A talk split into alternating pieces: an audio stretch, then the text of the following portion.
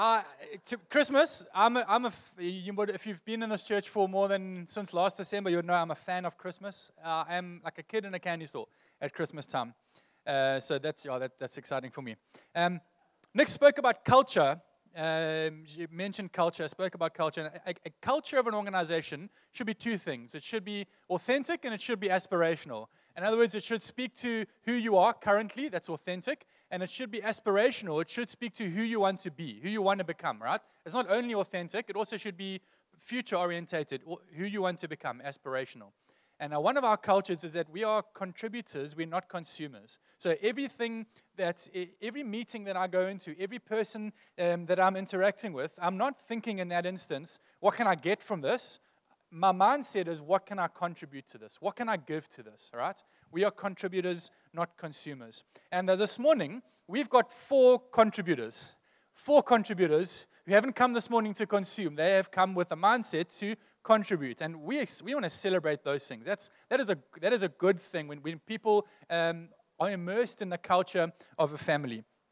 So you might have heard us speaking about sevens. You might have heard us use the word sevens uh, a couple of times. Um, what it is, we've got four people preaching seven minutes each this morning. People that have not preached in this church before, uh, people that we trust, people that uh, we, we've spent the last month um, refining some material that they've sent through. We've spent some time um, looking at marks, looking at lights, uh, going through some stuff. I got to tell you, I've been ministered to as we went through material together, and then I, I sat through the sermons on Thursday nights as we, as we had a run through. I've been ministered to. I'm incredibly excited for this morning. Um, so when, we, when I was putting together the preaching roster a couple of months ago for the rest of the year, I thought, okay, I'm, I'm wanting to get a couple of new guys to preach. What can I give them to preach? And um, so we, have got sevens this week, and we got there's a week in December that we've got that we've got another four guys preaching seven, seven minutes each. And I've asked all four of them to share just an, an encounter with Jesus. So take a scripture uh, where Jesus has an encounter with a person and uh, teach us, just teach us on that encounter with Jesus. So you've seen my face more than enough. Uh, without any further ado, we've got the, the four guys preaching this morning, and you will notice who they are by how they're dressed. Right? the, we went through everything, everything, everything. And then this morning I got a message early. What must we wear? I was like, ah, I forgot to speak about dress. And I can remember the, the first time I preached at church, uh, I walked into and somebody said, somebody greeted me at the front and said, Are you preaching today? And I was like, Is it, is it that obvious? so I said, Okay, you need to dress smart enough that you don't uh, that you don't stand out for being sloppy, but not so smart that you stand out for being smart. Then I thought, no, that's a little bit ambiguous. I said, dress as if you're going for dinner with your friends. Sent that, and I, that's also a little bit ambiguous. So I said, you know what? Just wear shoes. Make sure you wear shoes, then you're fine. Then you're fine. So we've got four guys this morning Sheldon, Stevenson, Hannah, Shepard, Willem Vanneberg, and Nashara Pillay. Um, Willem is starting us off. Come, Willie. Willie leads our youth.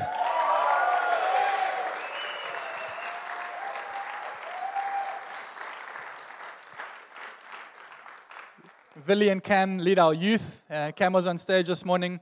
And uh, again, these are men and women, all that we trust. They're good men and women. Go for it. Thanks, John. Awesome. Thank you. Thank you, Anthem, for letting me share this morning. I'll just get straight into it. An encounter with Jesus. One word from Jesus is all it takes to change your whole world. I want to share with you today about a man that encountered Jesus, and his name is Nathaniel. So I don't know if you guys have heard of him before, but have you ever heard of the phrase, can anything good come out of Nazareth? Well, that was Nathaniel. He was that guy. he was a little bit skeptical about Jesus and him being the Messiah. And so until he met, uh, met him. And so we're going we're gonna look at his, his life. So he was one of Jesus' disciples. And we're going to look at his encounter with God. Then I will share a story from my own life. And then we'll close with two practical points quickly. So we catch up with Nathaniel before he meets Jesus. He's at a fig tree and he's searching and, and looking for, uh, for God. And um, the Jewish Jewish traditions talk about the fig tree being a place of studying the scripture or searching. So he was searching for God, asking God, and he maybe had not received um, his answer yet. And so maybe there's some of us here tonight that are in a similar place, I mean, this morning, that are in a similar place. We've, we're searching for God, we're seeking God, but we haven't received an answer yet. Let's look at his, uh, at, his, at his story. So then we go to Nathanael. He leaves the, the tree behind and is invited by Philip to meet a Jesus of Nazareth. So we read in John 1, verse 45 from the New King James Version. Philip found Nathanael and told him, We have found the one Moses wrote about in the law, and about whom the prophets also wrote, Jesus of Nazareth, the son of Joseph. Nazareth? Can anything good come out of there? Nathanael asked. Come and see, said Philip. Jesus saw Nathanael coming towards him and said of him, Behold, an Israelite indeed, in whom is no deceit. Here we see how Nathanael is known by God. He knows his story. God knows what he's like and where he comes from. Jesus knows that he's an, an Israelite and that he has an integrous heart. And, God, and Jesus calls that out in him. He sees past the skepticism and calls it out in him. He says to him, Nathanael said to him, How do you know me? Jesus answered, Before Philip called you, when you were under the fig tree, I saw you. Nathanael answered and said to him, Rabbi, you are the Son of God. You are the King of Israel. Sometimes we can feel like God is not hearing when we need Him most, but He's there. He's listening. When Nathanael was under the fig tree, he might have felt like he was seeking and seeking, but that God was not answering. But, but Jesus was there. He heard and he saw. It says, Philip, Philip, before Philip called you, he says, when you were under the fig tree, I saw you. From time to time, we can feel alone as if God doesn't know us, but He does. He created us and He knows us. Jesus calls Nathanael an Israelite indeed, in whom there is no deceit. And Nathanael says, How do you know me? In one moment, Nathanael changes from a skeptic to a follower. That's the power of one word from Jesus. One life changing moment for me, similarly, came when I was praying and asking God. I was about 19 years old and I was seeking God and asking Him about my future and what I must do. And I was praying and fasting. And by the second day of fasting, I was and praying, I hadn't received anything yet, and I was still seeking God. Um, and on the third day, God encountered me, and, and He gave me a very powerful word out of Hosea. And I can still remember it like yesterday, where I was like flat on my face in uh, um, in in my prayer room, and God, and as God's presence just filled the the room where I was sitting, and He gave me a very powerful word um, out of the book of Isaiah. and this book, um, and the book of Isaiah speaks about God's love affair with His bride, right? And so, just like Nathaniel knew uh, Jesus knew Nathaniel, He knows me, and He knows my personality. He knows that I'm a hopeless romantic, so I love picking my wife flowers in the mountains, and and um, and my favorite movie of all time is La La Land, which is which is like a musical and it's very artsy and rom- rom- romantic and out there. So so God spoke to so because God knows me, He spoke to me in the way that I understand, and so He speaks to He spoke to me about His love relationship with His bride. And so in, uh, the word he gave me is Hosea, Hosea verse 2, Hosea 2, verse 20, and it says, I will betroth you to me in faithfulness, and you shall know the Lord. Um, yeah, it's so powerful. And, and God says, so God says that we are his bride and that he will always be faithful even when we are unfaithful. Um, and this word has been an anchor in my life and has steadied me in numerous seasons. So, one word from God can change you from a skeptic to a believer. One moment when God speaks, speaks to you can change your life forever. He has a word for you this morning, Azul. And it blows my mind when I think about it. The fact that the creator of the universe would care enough about me to know where I was sitting when I had my fig tree moment. When, I, when he would come to me, that he would spend his time showing himself to me. He's God. He doesn't need to show himself. He doesn't need to come and speak to me. He doesn't need to explain himself, but he does. So, why Jesus would take the time to know Nathaniel, to know me, and to come and speak to me, to speak to me in a way that makes sense to me. He's the only one that could know me that deeply. And he's, he knows my name, he knows my temperament, he knows my personality. So, two takeaways from from this, this message. Keep seeking Jesus, number one.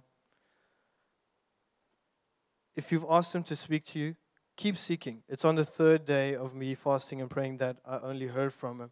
He's still, like we were singing, the same God. He's still listening, he's still speaking today. Jeremiah 29, verse 13 says, You will seek me and find me when you seek me with all your heart. And number two, so number one, keep seeking. And number two, tell someone. Philip invites Nathaniel to come and see. Don't keep your testimony to yourself, tell someone about it. Invite someone to, to come and see what Jesus is doing and through in and through his church. Amen.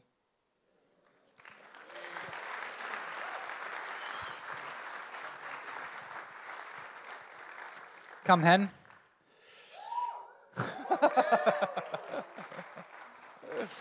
this is Hannah Shepherd. Uh, Hannah is a daughter of this house. Uh, she's one of our youth leaders. Hen, hit it.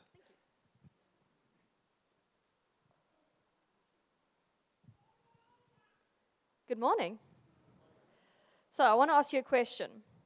Have you ever thought about you need to do something, but you're kind of on the fence about it, but you decide to do it anyway? And afterwards, you're like, yes, that was the best decision I've made thus far. Has that happened to you? It's also happened to me.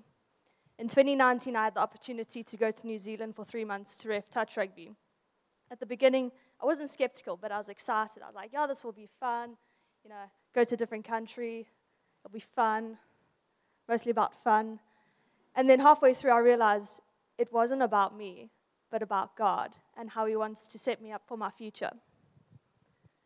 To be honest, when I went there, I went to learn the rules so I could bend them. But then I realized playing by the rules is so much better, and I became a referee. God used me and my abilities and my resources in a way I could have never imagined. And we're going to look at how Jesus uses some fishermen's abilities and resources in a way they could have never imagined. I'm going to pick up from Luke 5, verse 1 to 4, and it says One day, Jesus was preaching on the shores of Galilee. Great crowds pressed in on him to listen to the word of God. He noticed two empty boats at the water's edge, for the fishermen had left them and were washing their nets. Stepping into one of the boats, Jesus asked Simon, its owner, to push it out into the water. So he sat in the boat and taught the crowds from there. And from this encounter, we can see a few things. Firstly, there were a lot of people around Jesus. I don't like being around crowds, they freak me out, so I would not have coped very well. And I can imagine Jesus being so much more popular than me, having so much more people around him, and him being overwhelmed. I can also imagine him wanting a bit of space. If I was in his situation, you know, I would have gone up a bank, stood on higher ground so everyone could see me better. I'm not as smart as Jesus, clearly. He went and stood in a boat. Jesus chose to use Simon's vessel to teach. Secondly, we can see he used a fishing boat. It's probably a normal boat, maybe a little bit scratched, dented, but it was ordinary. But from that boat, Jesus changed the lives of the fishermen. In Luke 5, verse 10, he says, His partners, James and John, the sons of Zebedee, were also amazed. Jesus replied to Simon, Don't be afraid, for I will make you fishers for people. Thirdly, we see the fishermen. Now, these fishermen, strong, tough, hardy men, you know, work all night, don't get much sleep, poor weather conditions, they can handle it all. Now that we know who they are, we can see in verse 4, it says, When he had finished speaking, he said to Simon, Go out where it is deeper and let down your nets to catch some fish. They probably didn't say it this way because they were hardy men, but they were like, You are a carpenter. We are fishermen. You do not know what is in there because there isn't anything in there. there there's no point. No. But instead, they were like, okay, we'll, we'll try, we'll try. And the catch of fish begins to tear their nets because they had faith. So, if you were counting, there are three main features Jesus, the boat, and the fisherman. And from this, we can see that God asks us to build his kingdom with what we have in our hands. When we allow God to work through us, we can achieve infinitely more than we think we can. If we look at my journey, before I told you what I have, would you think that being a, a referee is a suitable way to live? Especially in South Africa? No, no. But, but here's the great part in trusting God we don't need to know where our future is because He has plans and purposes for us, plans to give us hope and a future in Jeremiah 29 11.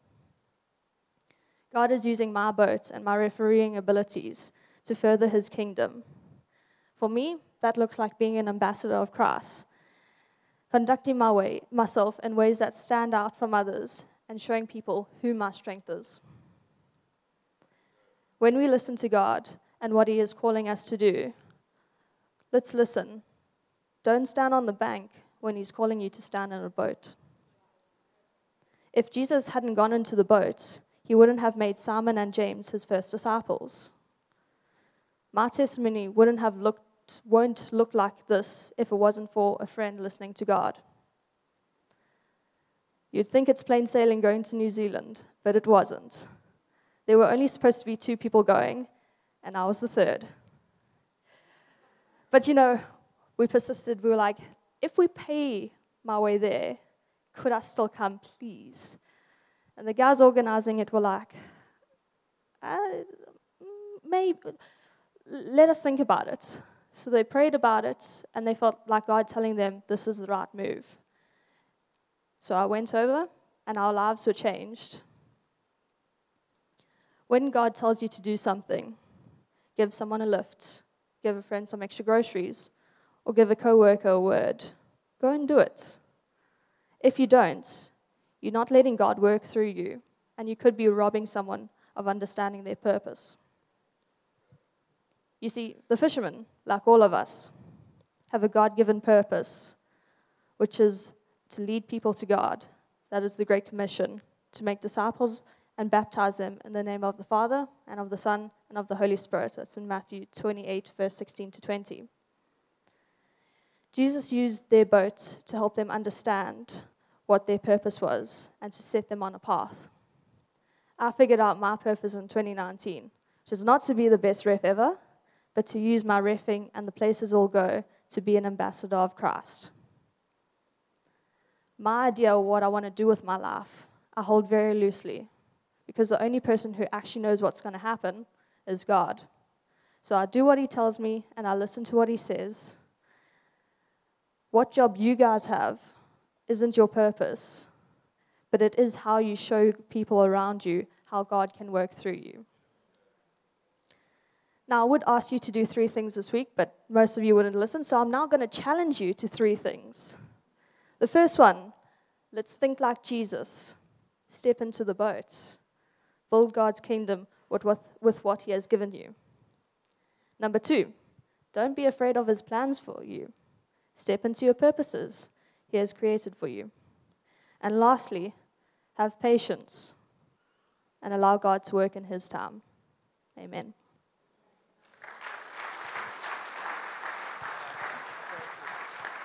Sheldon, still taking notes from Hannah. This is, uh, this is Sheldon. Many of you will know Sheldon and his wife Taryn and their kids. Taryn's actually preaching in a couple of weeks' time. So she's also taking lots of notes today. Sheldon is a contractor. He's normally uh, in shorts and uh, side boots. Today he's a foreman. Longs and, and pants. Go for it. So good to be here. Thanks to my in laws for being present and my wife. Um, our encounter is found in John 2, uh, from verse 1 to 11. It's the story of Jesus turning water into wine. We'll read. On the third day, a wedding took place at Cana in Galilee. Jesus' mother was there, and Jesus and his disciples had also been invited to the wedding. When the wine was gone, clearly a problem, Jesus' mother said to him, They have no more wine. Woman, why do you involve me? Jesus replied, My hour has not yet come. His mother said to her servants, Do whatever he tells you. Nearby stood six stone water jars, the kind used for Jewish ceremonial washing. Each holds about 75 liters or 20 gallons. Jesus said, Fill them up. The servants filled them to the brim. Jesus replied, said to them, Draw water out and take it to the master of the banquet. They did this, and the master of the banquet did not know where the water came from, the wine came from. Yet the servants did. Then the master of the banquet called the bridegroom aside and said, Everyone brings out the choice wine first and the cheaper wine after the guests have had too much to drink. But you have saved the best till now. What Jesus did here in Canaan of Galilee was the first sign through which Jesus revealed his glory, and his disciples believed in him. Jesus says to Mary, My hour has not yet come. The message says it like this What business is that of ours? He could have said, I don't feel comfortable doing that. What I see there is that it's not three things that, that normally come out, like the wedding or the servants or the wine. It's that we all have comfortable places we found ourselves in. There's always needs that are presented for opportunity. And action can lead to glory being revealed. So, firstly, stepping out of our comfort. I see lots of places that I've got where I'm in comfortable positions. And Jesus was in comfort. In verse 4, we see that. But he still acted, he still turned the water into wine. And he did that outside of his comfortable place. Often we can act to stay inside our comfort places, but there are still needs. If we step out of our comfortable places, Christ's glory can be revealed in others. What does that look like? It looks like a phone call from John and me standing on stage before you now. Perhaps it's even a simple smile of welcome as people come in to the service in the morning, or taking someone for coffee after the service that you probably don't know very well. We may never know how stepping out of our comfort places affects the lives of others. Secondly, in this passage, we see that it's a rather lavish wedding, many people, lots of wine, or in this case, no more wine. And Mary says, finds out mothers have this tech, makes it Jesus' problem. He could have stayed there and done nothing, but he didn't. And he turns water into wine. And not just any wine the best wine? Where are the wine deficits in our lives? Remembering that being present and bringing our talents creates God's wine. In verse 6, we see of the Passion Translation that that changed everything for Jesus. It changed nothing for Mary. What does that look like for us? Well, Rich and Jax are sunning it up somewhere else. John and Nix are present. They may need a hand. And here I stand. Jesus still performed the miracle. Thirdly, action. What does action look like? In construction, it's often about the results of what we build or demolish or do, the outcome of a plan or program that yields a desired achievement or result. What are the results of us stepping out of comfort? One is bringing glory to God. We see that in the first half of verse 11. It's about revealing in physical form something of the character of Christ. The other thing is that it's that the disciples believed in Jesus because of the miracle. That sounds like salvation. So, a small act of moderate discomfort can lead to salvation. When we act in accordance with God's call or directing, there is a result every time. And as I close, Jesus was not intending to perform a miracle. He was content to keep enjoying the wedding. His mother sees the problem, relays it to Jesus, and wine is released, and belief is generated. We may, we may become more aware, may we become more aware of the possible necessary discomforts for the sake of those who need them. We could be bringers of wine to the wineless and hope to the hopeless with as little as a smile. Four things for you to take away. What are the comforts that we can leave behind? Where are the wine deficits that we have around us? What action can reveal glory in others' lives?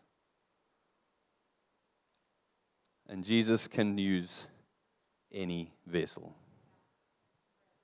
Amen.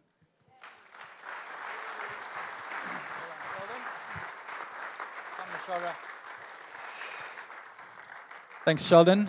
Excellent. This is my friend Nashara. Nashara and Gavin joined the church nine months, ten months, a year ago.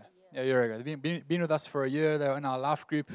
They are beautiful, a beautiful family, and uh, we're excited. Nashara, hit us. okay. Save the best for last.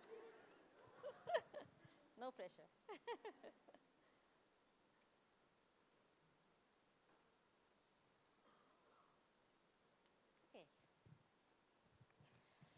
Good morning, Anthem. We are talking about encounters with Jesus. Okay. My text today is from Mark chapter 10, verse 17 to 22. Now, as he was going out on the road, one came running, knelt before him, and asked him, Good teacher, what shall I do that I may inherit eternal life? So Jesus said to him, why do you call me good? No one is good but one, that is God. You know the commandments do not commit adultery, do not murder, do not steal, do not bear false witness, do not defraud, honor your father and your mother. And he answered and said to him, Teacher, all these things I have kept from my youth. Then Jesus, looking at him, loved him and said to him, One thing you lack. Go your way, sell whatever you have, and give to the poor, and you will have treasure in heaven. And come, take up the cross and follow me. But he was sad at this word and went away sorrowful, for he had great possessions.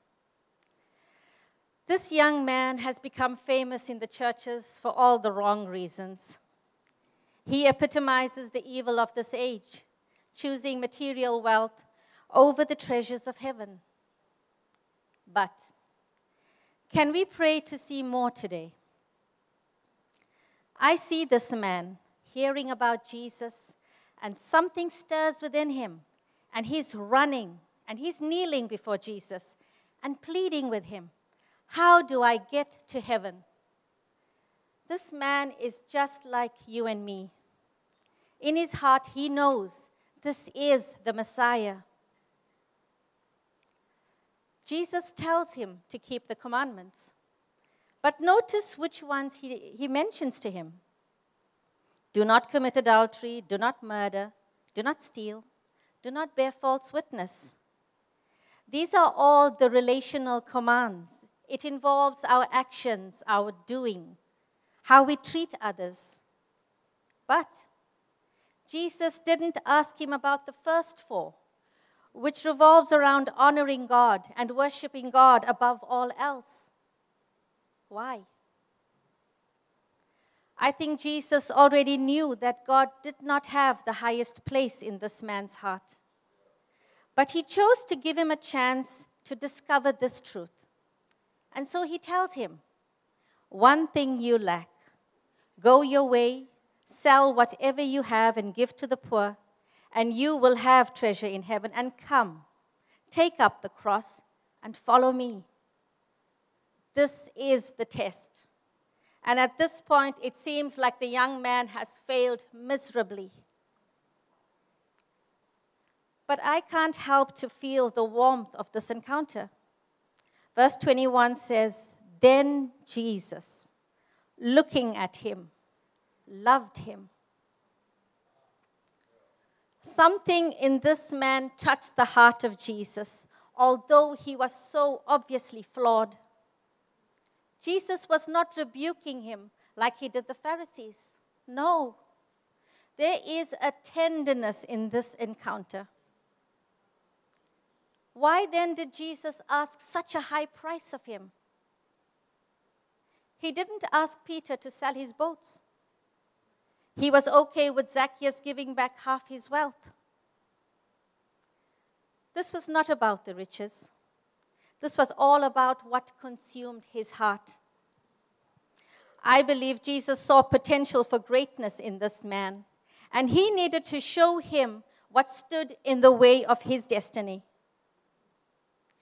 When we truly encounter Jesus, our flaws are laid bare before Him.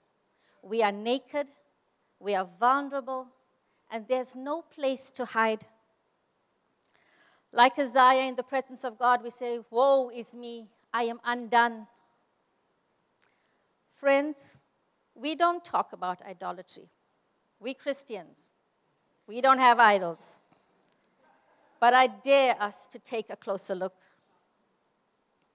We assume that idols are all bad things, but they are not. They can be good things that occupy the wrong place in our lives. Godly spouses are a good thing. Children, family, work, prosperity, these are all good things. But they become idols when they become the highest thing. This is a quotation from the book Counterfeit Gods by Timothy Keller. And he answers the question what is an idol? A counterfeit God is anything so central and essential to your life that should you lose it, your life would feel hardly worth living. An idol is whatever you look at and say in your heart of hearts, if I have that, then I'll feel my life has meaning. Then I'll know I have value then I'll feel significant and secure. These words scare me, they shake me, but they make me look at myself critically so that I don't lose my way. I've had seasons of being stuck and not getting answers, despite fasting and praying and worshiping and doing everything right. But my breakthroughs always come when I break down like a child and cry in desperation Help me, Lord. Show me what I'm not seeing. Then He comes. And He shows me the good, the bad, and the ugly. And there is always a repositioning of priorities. You can't escape that. Friends, regular self examination in humility and honesty is an essential. Self reflection is our friend. We cannot correctly position an idol that we cannot recognize. Don't be afraid to be broken. There is beauty, there is destiny in our brokenness. Ask yourself the important questions What do you think about when your mind wanders unintentionally? What do you fear the most? What, if you lose it, would make you feel ruined or make life feel worthless? As I conclude, I go back to my young man, and I don't believe that was the end for him. I read somewhere that Bible historians believe that this young man was actually Mark himself or even Barnabas, who sold his field and gave it to the church. I like that. It makes me happy. Friends, there may come a time when Jesus will ask us for more than we think we can give, when the cost may seem too high. And we may, like that young man, walk away disillusioned. But that is not the end of our story. The destiny written within us by the Creator Himself always finds a way. God does not give up on us. Can we not give up on ourselves? Amen.